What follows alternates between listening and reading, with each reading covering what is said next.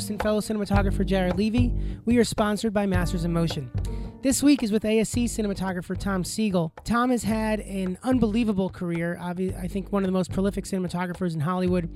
Three solid decades, a full 30 years um, plus, dating all the way back to the 80s, of having an incredible career. And um, some of the some of the projects that we talked about were The Usual Suspects, X Men, Three Kings, um, Valkyrie. He also was a cinematographer on last year's uh, Oscar winning uh, film Bohemian Rhapsody.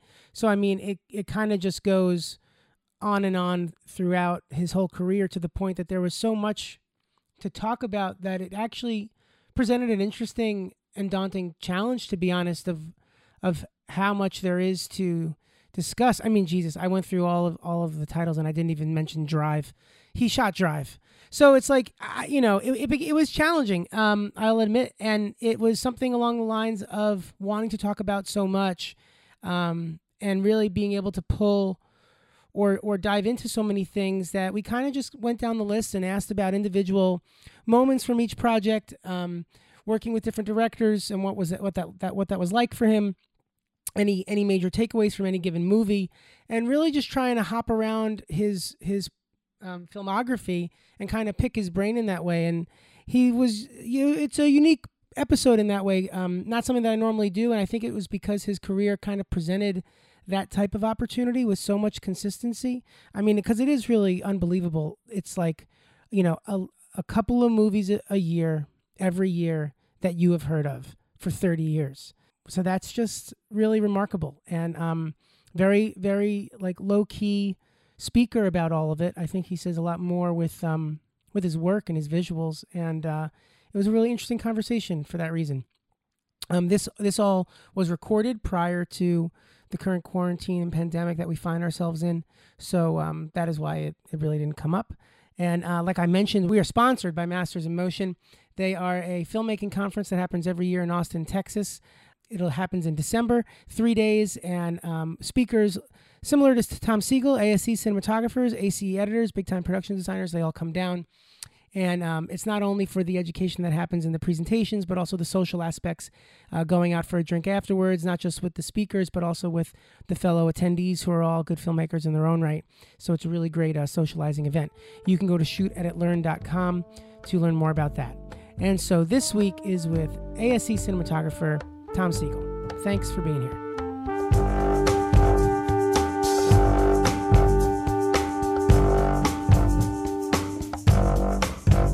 And so we're talking to you now. Are, are you in the middle of a, of a project right now that, that you're working on?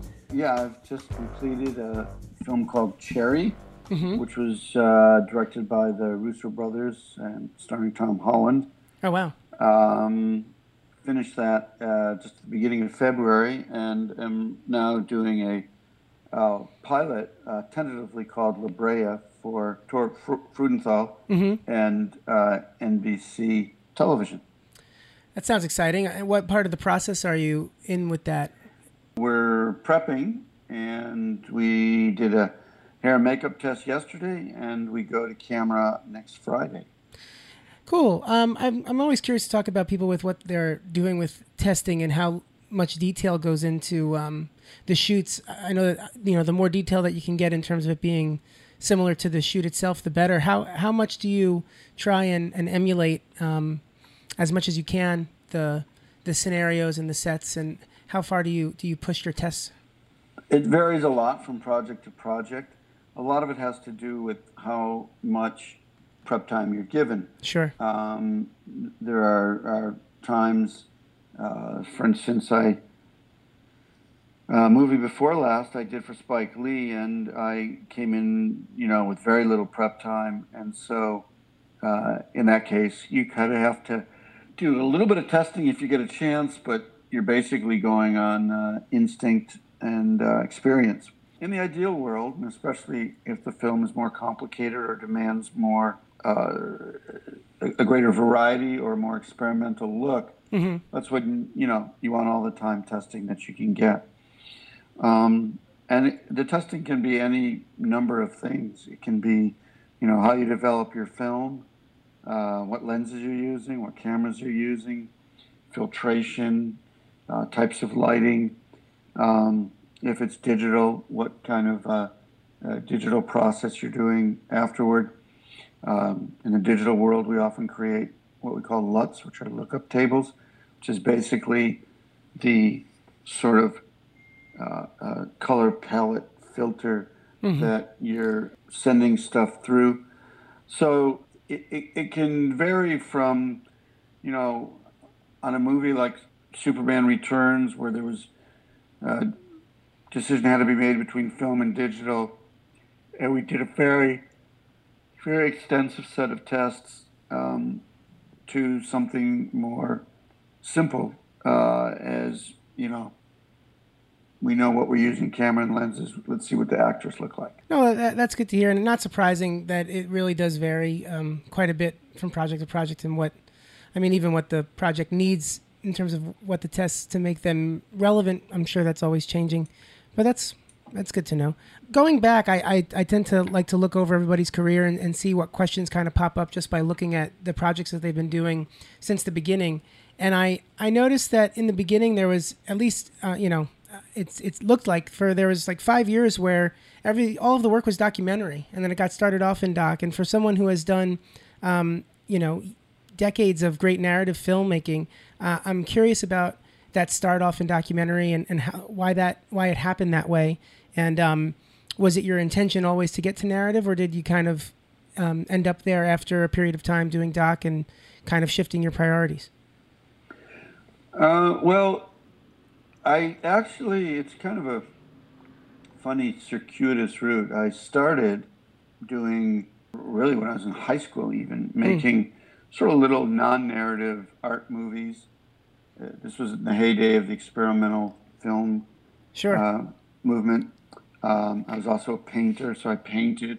So I was really more like art, like I was making art. That's what I thought I was doing. Yeah. Um, and then um, you know, it was the times, and there was a lot of political activity, and uh, I met a girl, and we became a, a, a, documentary team, and I spent a number of years um, making documentaries. Mm. But I think that that art background that I came out of was always there, and so I uh, kept pushing the limits of what the documentary form had to offer. Yeah. And I think that just naturally led me into the world of narrative filmmaking where you had more control over the image and over the process. Yeah, as as you were doing that, and I think because I, I, I kind of came up I came up through documentary as well, and then have moved into other things, and I think just that desire, like as you get better at the craft, um, the limitations that documentary has on the actual, you know, visual start to make you want to explore other genres. When you were getting that itch to do that in the beginning. Um, were you finding making that leap into narrative filmmaking challenging? Do you recall what what was that what was that process like for you? Well, I think it might have been challenging in the sense that I really didn't know much, and I was sort of naive, yeah. uh, and I actually, I think I really didn't know how little I knew. Right. So you know that that was I think part of the the the learning curve. Um, and I think actually, you know, I'm very happy to have done uh, documentary. In that, I think I brought a lot of that experience and that sort of um, fluidity that you get from documentary, being able to respond to uh, the stimuli of what's in front of you, as continues to inform my filmmaking to this day. Yeah, I was going to talk about that because I, I think that there really is some sort of, you know, doc makes you quicker and, and your instincts better on a narrative set and narrative makes your you know lighting and visual language better on a doc set. Um, it's it's do you how often have you gone back to documentary over over the years now that you're you know so well established in the narrative world? Um not a lot you know. I don't get asked much to do it. Right. Uh, would you want to? um, i'd love to sure. I, I, I find documentaries fascinating. Mm. Um, I mean, it depends on the subject matter. That's yeah, the great sure. thing about documentaries. But but I do occasionally. Last summer, I uh, did part of a documentary uh, about comedy. Mm-hmm. So I, I do dabble, shall we say? Yeah, yeah, yeah. Looking at at those moments when you were making that I don't know if it's a transition, but when you started doing narrative instead of doc, one of the earlier narrative projects was the TV show uh, The Wonder Years. And I know that it lives in folklore now, but I'm curious about when it happened at the time. Was it as big of a deal then as it is as, as it is now when thinking about it historically? Because I mean that seems like a really big type of a break to get that early on in a narrative career. Do, do you feel like it was at the time? I don't think we knew it when we were doing the pilot. Yeah. And I actually took the pilot to prove I could work with kids and shoot very fast. Hmm. And the script was like all, it was almost massively in voiceover. And it's kind of funny because we all thought, oh, this is never going to go to series.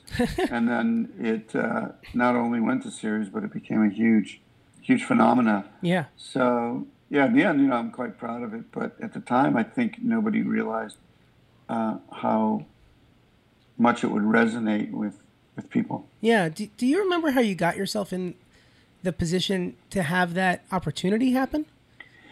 Um, I don't remember how I got the interview, but one of the ironies about the interview was a husband and wife team, uh, Carol Black and Neal Marlens, uh, very nice people. And I remember I had shot a mini series for Edgar Scherick called Home Fires, and I remember going in to the interview for Wonder Years, and they said to me, they said, you know, we were thinking about maybe even shooting 16 millimeter, but we we we really think it should be 35 because you know Home Fires was so beautiful, and we wanted to have that look. Hmm. And without thinking, I blurted out, "Well, actually, I shot that in 16," and they were they were so like, "Oh my God, I can't believe that was 16," and there went my chance to shoot 35. So I uh, I remember that aspect of the interview. How I got the interview, I'm, I, I I'm not quite sure. Uh, that's that's funny though. It's nice to hear that that you know the little things that happen in interviews that you can't plan for, and you just say something off the cuff, and it ends up being impactful. Um, yeah, you got to be maybe think a little carefully, more carefully. I, I mean, it worked. You, uh, so yeah. you know, I don't know what to say. Like you, you got the show. yeah, there you go. Um, what what would you consider to be your big your I think first break in terms of the narrative filmmaking? Uh, well, probably the first break, and in some ways, my um, my um, film school, you might even call it, would be Haskell Wexler giving me the opportunity to shoot my first feature, which was Latino. Oh wow! And uh, you know, he based it on our documentaries, but I was really, you know, I was not qualified for no. it by any by any stretch. What makes you Um, say that? Well, I you know I had barely ever been on a Mhm. feature film set, and uh, I knew very little about lighting other than what I had sort of taught myself from documentary. Sure. If I was him, I probably wouldn't have. Yeah. What what was so like so he, so Haskell Wexler makes gives you that gives you that um, opportunity, which is also just an incredible thing in and of itself. Why do you think he felt you were ready for that? Because like what what how did that I, I think you know. I think he he had seen the documentaries, and he really he really liked our documentaries. And I think that you know, I mean, he, he, this is a Academy Award winning cinematographer. He's you know one of the most you know brilliant cinematographers ever. So Yeah. I think he was fairly confident that he would be able to cover any uh, you know an, an, any screw ups that I had. Right. I mean, um, that had to have been, especially going in under under his eyes, and then also going in with it being kind of your first narrative experience. That must have been quite nerve wracking. Do, do you remember your feelings going into that? Yeah, I, I was, I was very nervous. I not as nervous as I should have been. um, I think one of the things that was good about it was that it taught me how to shoot uh, very quickly, because I was very afraid that, you know, he would think like, oh, you know, it'd be faster if I just do this myself. So, I was able to shoot very quickly, or, or, or I taught myself to shoot very quickly so that he never felt like he was, you know, being held back, Yeah. so to speak. Yeah. I think uh, that was a good lesson, you know. I think also, I think because he was sort of unfettered from Hollywood, wanted to try to go very minimal with lighting and sort of those accoutrements. It played into your uh, documentary background. Well, it, it, was funny because it did and it didn't. It, it did, but I was also like, oh, you know, I'm on a feature film now. I have a crew and I have lights. Yeah. I want to, I want to light. You know, I want to do that. I want to experiment, learn, teach myself. And he would always, uh, he would always be like, uh, you know, don't mess with Mother Nature. You know, it, was, it, was, it, was, like just leave it. It's fine. It's good. You don't need a light. And I mean, he was a very magnanimous, uh, a great mentor. And I think sometimes when I thought I was very clever, and I would say, "Hey, wasn't that cool? How I, you know, lit whatever," and he would kind of smile at me like, like, "Duh, that's the way anybody would have done it." so, um, you know, sometimes ignorance is bliss. Yeah, I mean that's that's incredible though for for the first um, real narrative that you do to be directed by Haskell Wexler because that sets off just a career of working. Because I think one of the things I'm I'm taken aback by looking at the resume is just um, the scope of the work and the the list of directors. And I mean, starting it off with Haskell Wexler really puts it in. I mean, that's like the epitome of it right there. It's pretty remarkable. And then I, I'm just go, been going through everything and, and, and looking at everything and just kind of wanting to talk about just some of the, the highlights that, that are in that are in your filmography. Um, something sure. in, in, somewhat of a chronological way um, with something that, that you know caught my eye would be the usual usual suspects and i think you know that also i believe that that started your relationship with Bryan Singer right it did yes that was uh, uh, the first film i did with Bryan, and, and that was really his first you know professional uh, feature film. He had done one. He'd gotten a grant from a Japanese company for a two hundred thousand um, film that he did that went to Sundance and got a lot of notoriety and I believe it won uh, a prize of some kind. Yeah. And that's what gave him the credibility to be able to to, to do Usual Suspects. And um, I had done at that point I don't know four or five movies, but that was really uh, kind of one of the first ones that people noticed, you know, that got a found an audience, so to speak. Yeah, and when you were working uh, with him, how, how did that relationship start between the two of you, and what what do you think, um, if you recall at all, what your early impressions of Bryan were as a director and, and, and working with him? I think uh, he tells me that uh, he offered me the job because when I interviewed with him at that time.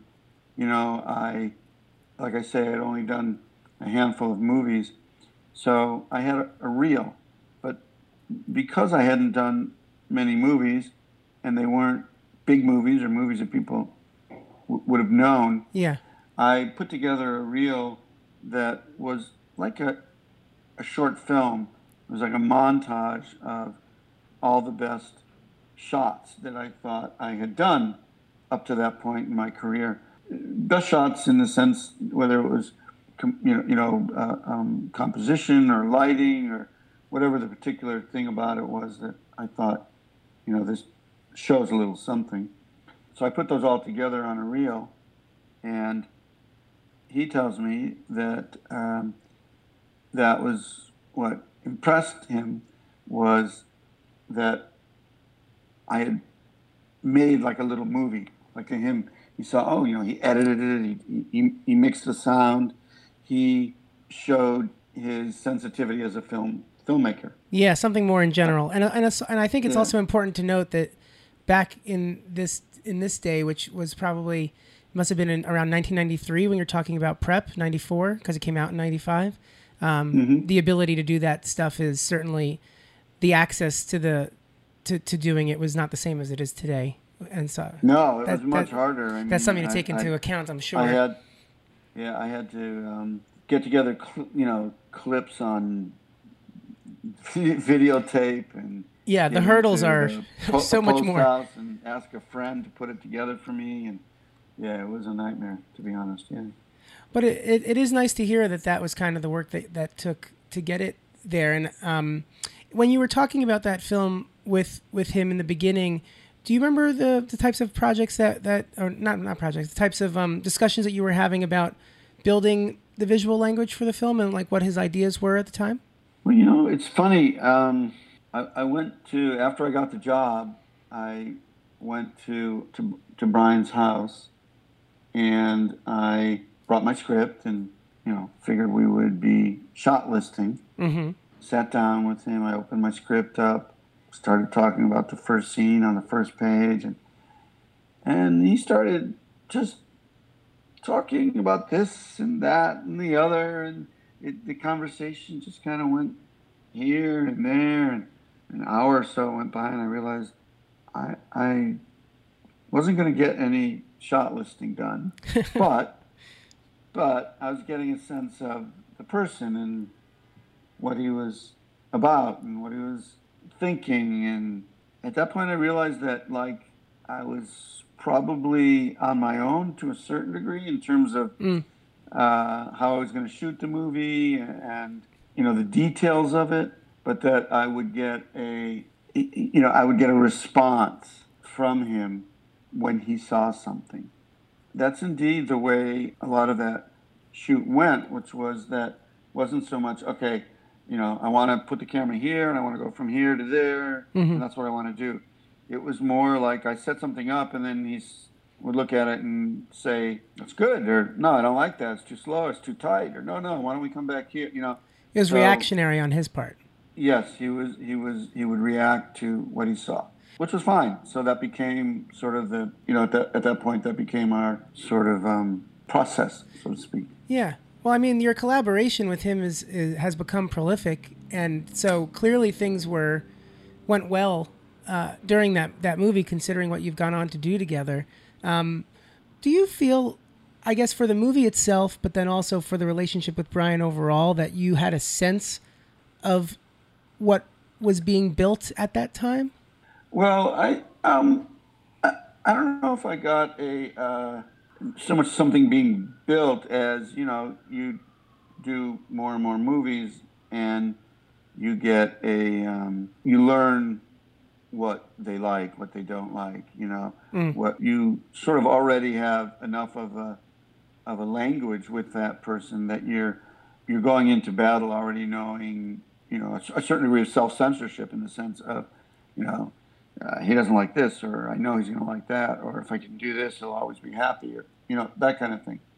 So I think it, it created a sort of a shorthand in that sense, and also a shorthand in you know the way you work. In other words, you know I'll set something up so that I can get some feedback, and then we'll go from there. That that kind of thing. Yeah. So you know he put a lot of faith in me, which was, you know, it's a double-edged sword. Sometimes you want more specific thing from a director, but there's also a, a tremendous amount of creative uh, license that he gives you. Yeah. Um, so I think with uh, Bryan, you know, did ten movies with him, and I think that it. Um, I think we both grew as filmmakers. You know, l- learned a lot together um, down the road, and and perhaps some of our our uh, tastes, you know, grew uh, together. I know uh, very much in terms of story too. You know, I think um, I, I'm very sensitive to sort of logic and believability in a screenplay, even when you're doing fantasy. Yeah. And uh, I think I have to give Bryan a lot of credit that that's, I think, where I got a lot of that from. Oh, that's interesting. It's cool. It's cool of you know working with someone for so long and evolving as an artist individually, but also as a collective at times, and even um, influencing each other and being the reason that the other person is thinking certain ways over all these years. Yeah, that's that's really cool and really. I mean, it's it, it's special. I, I think you know one of the things that as I was looking over everything that you've done, and I'm just like you know, there's just so much to discuss because because there there's so many great films, um, and it's just such an incredible career that you know you thinking about the types of the directors that you've worked with and just that the opportunity to to interact with all of them and be influenced by all of them, um, learn about art from them. Um, that's just very very special, honestly.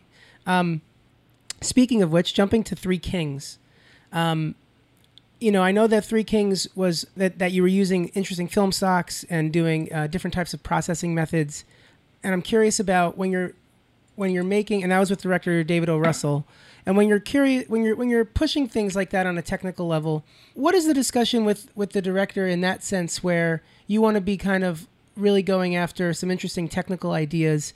Um, is it really just dependent on the director being either technically savvy or not? Like, how, how do you discuss those aspects of your craft with someone who doesn't do it, but obviously has a big say in, in how you do it? Okay, yeah, you know, and it's interesting because that process with David was not dissimilar to, at least the beginning of the process, to working with Bryan. How so? Um, we knew we wanted to do something bold. Yeah. And when I first met with David O. Russell, and I was um, again, very similar to what happened with Bryan, where I was trying, you know, trying to get a sense in his in his head what what he was looking for, what he wanted to do, da da da. And he, he I, it was, I realized it wasn't specific. We mm. weren't. He wasn't going to like be a shot lister, or he wasn't going to make decisions. But he did give me some sort of philosophical, um, got, you, you, you know, goalposts, so to speak. And I went away and I started shooting tests on my own to present to him. We, we did a few, took a few go rounds, and I knew that um, we wanted to do something very bold. I also wanted to see if we could do it in a way that would be, I, guess the best word really is that it would be built into the negative or and, and would be um, yeah baked in baked in. Yeah, that you couldn't. There was no. It was a commitment. Yeah. I wanted. There was no safety net on what you were doing. I wanted them to agree on the look and not go back. So I did a bunch of tests till David was happy. And again, that was kind of a show and tell situation. So mm-hmm. I would, I would show it to him, and, and and it wasn't always like he would say like, oh, you know, it's too contrasty or too flat or too bright or too dark or something like that. It would be more like, um, eh, it's not, not, you know, it was kind of more of a feeling thing. Yeah. So finally, when he was happy and we said, yeah, we got it, this is the look, we went to the screening room at Warner Brothers. And Lorenzo di Bonaventura was the head of Warner Brothers at the time. And I'll never forget this screening because David was sitting on my left and I was wait. We were waiting, and Lorenzo came into the room, and he sat down uh, next to me, and he just said, "Roll it." And I had never met him, and it was like, and the film started rolling, and this crazy-looking film starts coming up on the screen, and all of a sudden I had a panic attack. I was like, "I'm gonna get fired." Oh wow! I mean, there's no way they're gonna approve this. Yeah. This is this is totally out there. Yeah. You know, so I need to find another job, like right away. Oh, wow. And what am I going to do? That's all I was thinking about during the test was like, how can I get another job? You know, what am I going to do? The test ends, you know, and the, and the lights come on. Lorenzo just turns to us and he says, well, guys, if you think you can make it all look like one movie, like one cogent whole, go for it. Wow. I was, I was like in shock. I was like, oh my God you know, they actually agreed. Yeah. And I was in shock that they agreed. And I was like, oh my God, now I actually have to do it. Yeah. so it was, uh, it was a funny moment, but um, I'm eternally grateful to both David O. Russell and to uh, Lorenzo di Bonaventura for uh, uh, giving me the opportunity to do something that's, you know, that, that far out there because, um, um, especially in today's digital world, I, I, think nobody would let you do that. You know, they would, oh, we'll, we'll do that in post. We'll do that later. Right. Yeah. The bake in is, is definitely scary from a, yeah. from a studio side. Um, and, and, that particular bake in um, as well because the cross process reversal in particular is something that you really have to know how to light for. Modern film stocks by the time we started making the transition to digital, had gotten so good that it really was sort of, you know, what you see is what you get. I mean, you can kind of, you know, light by eye and shoot by eye and, and be fairly confident in what, what you're going to see. Um, having said that, when you shoot cross process reversal, you your exposure has to be absolutely perfect. Your lighting on the set will look horrific. If you were ever on the set of Three Kings and you saw the way it was lit and the lighting instruments that were there and how it was lit, you would go like, "Oh my God, this is going to look like a terrible episode of 1950s episodic TV." Um, so it, it, was a scary process, but it was very exciting, and, and I, I, I, loved it. And it's one of the films I'm most proud of. It's it's um, it's it's a very difficult thing to see to see now because the digital version of it did the best they can, but it's just not the same mm. as when you see it projected on film. Mm-hmm. That time that it was in the theater was really amazing. Amazing yeah. how it looked. That's that's really such a great story. I mean, the the level of uh, commitment and confidence required um, seems heroic. And and also something that, that I've been think that like comes to mind, and I, you know we'll talk about other directors that you work with, but it is that is that a trend that that both with Bryan and David, and then potentially with others that it are you gravitated towards, and our and our directors like this gravitated towards you that are the type that kind of don't speak so concretely and are more like that? It's not that I'm gravitated to them. Maybe they are to me. I don't know. It's funny because I've learned to work that way very well, but my nature is actually quite the opposite. I I'm one who, if he has the chance, very much would like to like shot list. You know, every every single shot and yeah. to you know storyboard it if you can and um, you know know exactly what you're doing when you come to set. So, you know, I uh, that's more my my nature, but I think in today's world, you know, you really need to to to thrive as a cinematographer. You need to be have the ability to work in many different uh, systems and and processes. Yeah. Because directors are all different. You know, they're they're humans. They're people Mm. Um, they all have a different um, different way of working. And, and I, yeah. I'm, I'm curious because um, what's also interesting about the relationship with Bryan is the um, variety of movies that you've made together in terms of genre changes and uh, different different tonalities. Because um, shortly after um, Three Kings was uh, X Men with Bryan, and for that one in particular, especially knowing that how you're describing him to be. I'm curious when you're working on a project that has um, source material um, and something that, that you can pull from. Of course, you don't necessarily have to to a degree. How did you approach that, knowing that there was source material that you were pulling from something greater than just this one story? How are you dealing with that? Well, it's funny, you know, the the the first X Men came to Bryan Singer from some of his like collaborators and he wasn't really a comic book guy. You know, I was into comics when I was a kid, but not, nothing big. And I, I had kind of really barely heard of the X Men, and you know, I realized, oh, you know, I'm going to sort of have to learn. But on the other hand, I was, I also didn't want to, I, I didn't want to be influenced by the idea of a comic book movie. There mm. hadn't been many done at that point. Yeah, it's important. Few. It's important to highlight for this conversation for people listening that we're talking about the original X Men 20 years ago in 2000, well before the comic book uh, era that we're in now.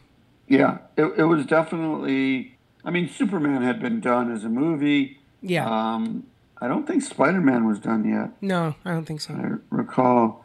Matter of fact, I don't know what what what was done before. I think X-Men that this might have. I think X Men might have kicked off the the run.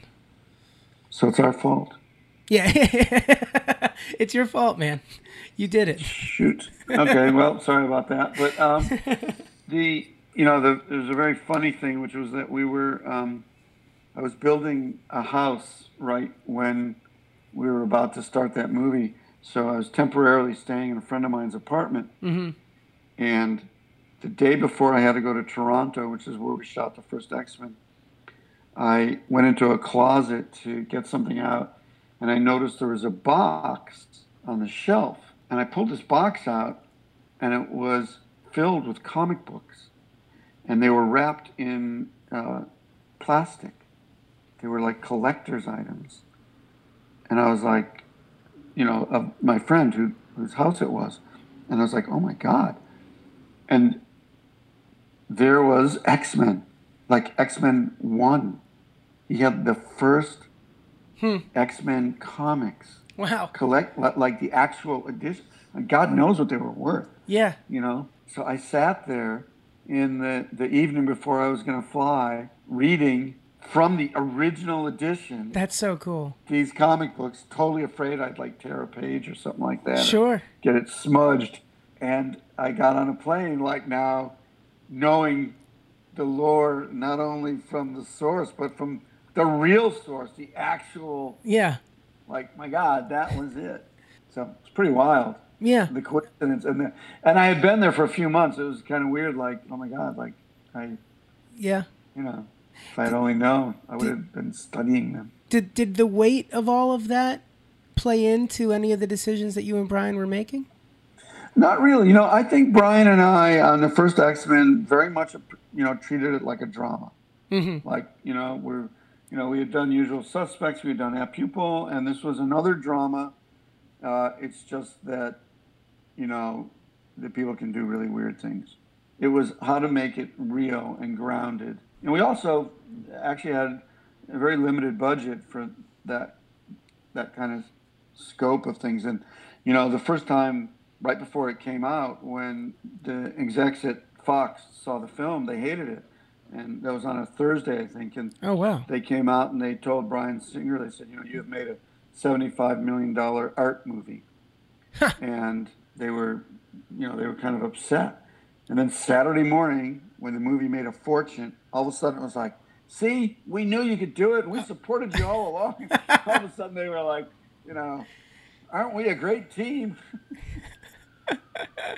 Man, that's talk about a roller coaster of emotions um, for you. Uh, hearing hearing that news, and then but then you know the weekend box office comes in and you're saved. Well, th- that's those are amazing stories about X Men. Um, wanting to talk about like just looking more at at at yeah, the list of, of projects.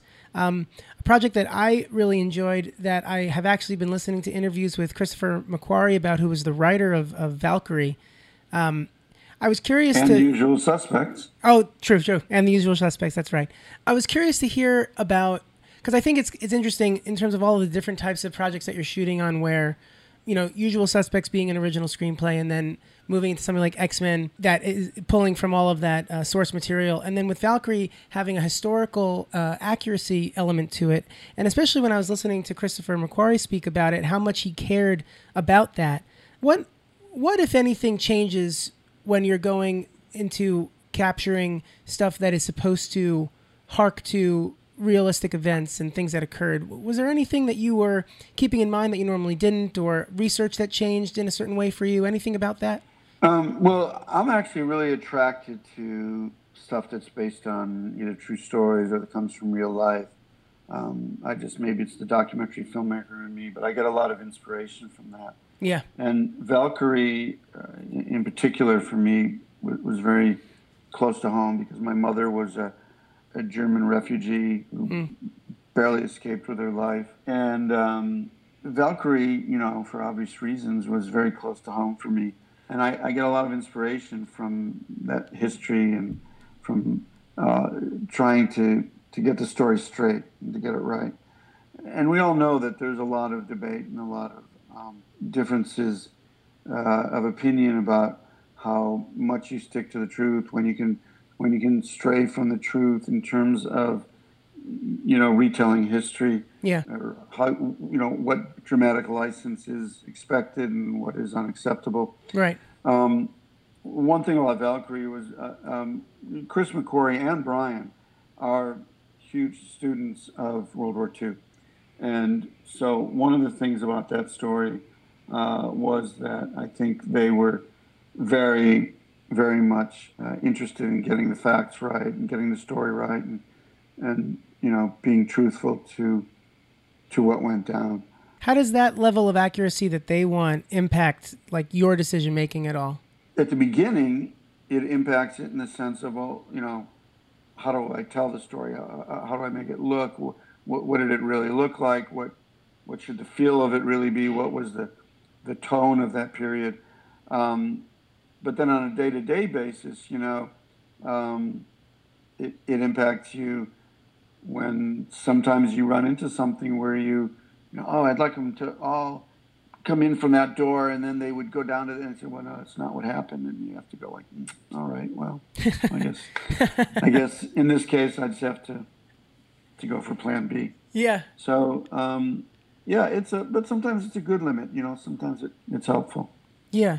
No, but that that is interesting to hear that you did adhere to certain levels of integrity about the historical accuracy, even to potentially, you know, the cinematography's um, chagrin, which is yeah fascinating to hear.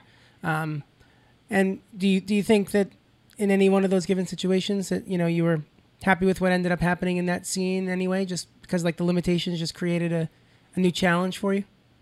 Yeah, I think very often uh, limitations create new opportunities, or, or you know, I think if you had all the money and all the time in the world, it wouldn't lead necessarily lead to a good movie there's a point at which it's like, mm. okay, this is ridiculous. This is not the way we should be doing this. Yeah. But but very often limits and just like having a deadline, you know, yes. helps you get it done instead of you know to ruminating, right? Totally, totally. Moving on to a different project, another project that I was really interested in talking with you about was Drive, with with director Nicholas Winding Refn. Obviously, it's such a strong visual film, and him as a director, all of his stuff is just you know kind of dripping with auteurism. For movies that are that bold, is there is that because the the direction on that visual language is coming from the director himself? Is that what is allowing it to become so intense? Yeah, I mean, I think you know, Nick uh, Refn. I mean, has a um, you know very strong vision and is is a very bold filmmaker. Um, there's variety in his movies, and certainly, you know, I think Drive probably has has a degree of of uniqueness to it that it doesn't look like all his other movies, but all his movies have a distinct look and, mm-hmm. and, are, and, mm-hmm. are, and are, bold in their in their uh, execution. Mm-hmm. Um, with Nick, there was certain things that he was very clear about from the beginning. One of them was the pacing of the movie. He wanted that sort of slow, deliberate, cerebral pace. Mm. And I remember, you know, it was it was Nick's first movie in Hollywood, so I thought, oh well, you know, I have to get him a little extra coverage because, uh, you know, the the financiers they're gonna they're gonna make him chop it up in the end. Yeah. And so I had a B camera, and we and we and we did do bunch of other angles sometimes, and he never seemed that interested in. But I thought it was my job to protect him, and indeed, in, in the end, there was two. Um, financiers, and one of them was like, "Oh, it's too long, it's too slow," you know and but the other one stood by him, and he got to make the movie he wanted, which was great, and I, I was amazed by it. And that also was what um, I think led him to be getting the prize at the Cannes Festival. Absolutely. So um, you know, he he got to to see his vision through, and that was pretty exciting. He likes wide lenses, and and and uh, I have no problem with that. So we we definitely uh, um, embrace that look. Did you have the same freedom that you feel you were describing about Bryan and, and David O. Russell in terms of the, you know, them being a bit more emotional but not exacting, and you would kind of just create things and they would say yay or nay? Was that happening here, or was he a bit more concrete in his vision? Uh, he was more, I think, a little more concrete. Bryan can be very decisive when you show him something. Mm-hmm. Uh, David on Three Kings, I think you know it was he'd only done two very small movies, you know, budget small budget movies up to that point. Yeah. I think when he um, did Three Kings, you know, it was a, a, much bigger canvas than he had worked at before, and so I think that uh, made it a little harder for him to sort of decide his approach. I think with Nick, you know, he he was very collaborative, but but he was very he had very strong opinions. Yeah, which was great. Which was great. I mean, I mean, I I, I like that because it makes me, as long as it's not just no, you know. but, yeah. Uh, you know, strong uh, opinions at least give you something to work with, right? No, totally. It's it's fascinating hearing. There's such a wide range of uh, personalities that you have to end up collaborating on and having their vision come to life. And you know, every DP has to go through it. I- I'm I'm curious to hear your philosophy just on because obviously you do a great job at that. You're you're you're working with the the best directors, and they can be so different or eccentric in in how they're doing the craft, and you're excelling with a wide range of personalities. What do you what's your philosophy on dealing with it? How, why do you think um, you have a knack for it? Well, you know, I don't think I always have. I think it's something that you learn. I mean, some people have it more naturally than others, and I think early on, coming out of the art world and being a documentary filmmaker, I think maybe I thought a little too much that, like, you know, I was making a movie, and Mhm. I've come to learn that I'm helping make a movie for somebody else. Mm, and That's um, huge. I've come to find, try to, to develop my skill level and understanding how I can help someone best because every director is different, and there's some people that it's better if you just sit back and wait, let them percolate, let them evolve, let them kind of uh, come to where they have to come to. Mm. There's some people that are better if you jump right in. Uh, there's some people that want to hear about stories, some that don't. Some people that like, uh, uh, you know, your your reaction to a, a performance. Some that don't. You know, as I call it, it's about reading the room. You know, you really need to hmm to, and that's just you know, it's a skill that you you have to develop. You know, Totally. really learning. How, you're you're there as part of a team to make a great film, but and I do believe there is one person at the front of it. Well, sometimes it's two. If it's the Russo brothers, you got two. Yeah. But you're there to service them, and in servicing them, you need to figure out what the best way for these particular filmmakers is to service them, and still, you know, have the integrity of your art. Uh, the reason that they asked you and not somebody else Yeah. you know, when I get a job, um, somebody's seen something I've done and they like the work I've done, and you know that's why I got the job, and that's what they expect me to deliver. So it's not that you're just there, you know, where do you want the camera, boss? But I do believe it is a, a, a question of trying to figure out how to best service your director. Absolutely. Whenever I chat with um, ASC cinematographers, I like to just hear um, just what it means to be a member to them and, and what what they what they view that uh, aspect of their career as. I'm, I'm always just curious to hear that. Well, you know, the, the, the history of the American Society of Cinematographers is, is huge and it's amazing. I mean, the work that's been done by that collective body is just, it boggles the mind. hmm And so to be invited into it is like, like I was shocked. And I, um, you know, I'm very proud and to be a member of that and, and, and really happy about how increasingly the ASC is getting involved in, you know, teaching and mentoring and promoting, and especially now in broadening its horizons. And, you know, it's called the American Society of Cinematographers, but half the people aren't even Americans. So um, I think it's great the way that it's actually um, starting to modernize itself, just like the Academy is. Um, and I think it's only going to continue to do so because each level of modernization brings about another. Yes. Um, so um, I'm very, um, it's been a very meaningful thing for me. And, um, you know, I wish that I wasn't taken away from home so much by work uh, so that I could actually be at the ASC more because it, it's, you know, it's a, it's a, it, it's a terrific organization. Okay. Well, great. Well, well, thank thank you so much for for taking the time and um, talking about about everything. I was uh, really appreciated all your stories and and your your insight. So thank you so much.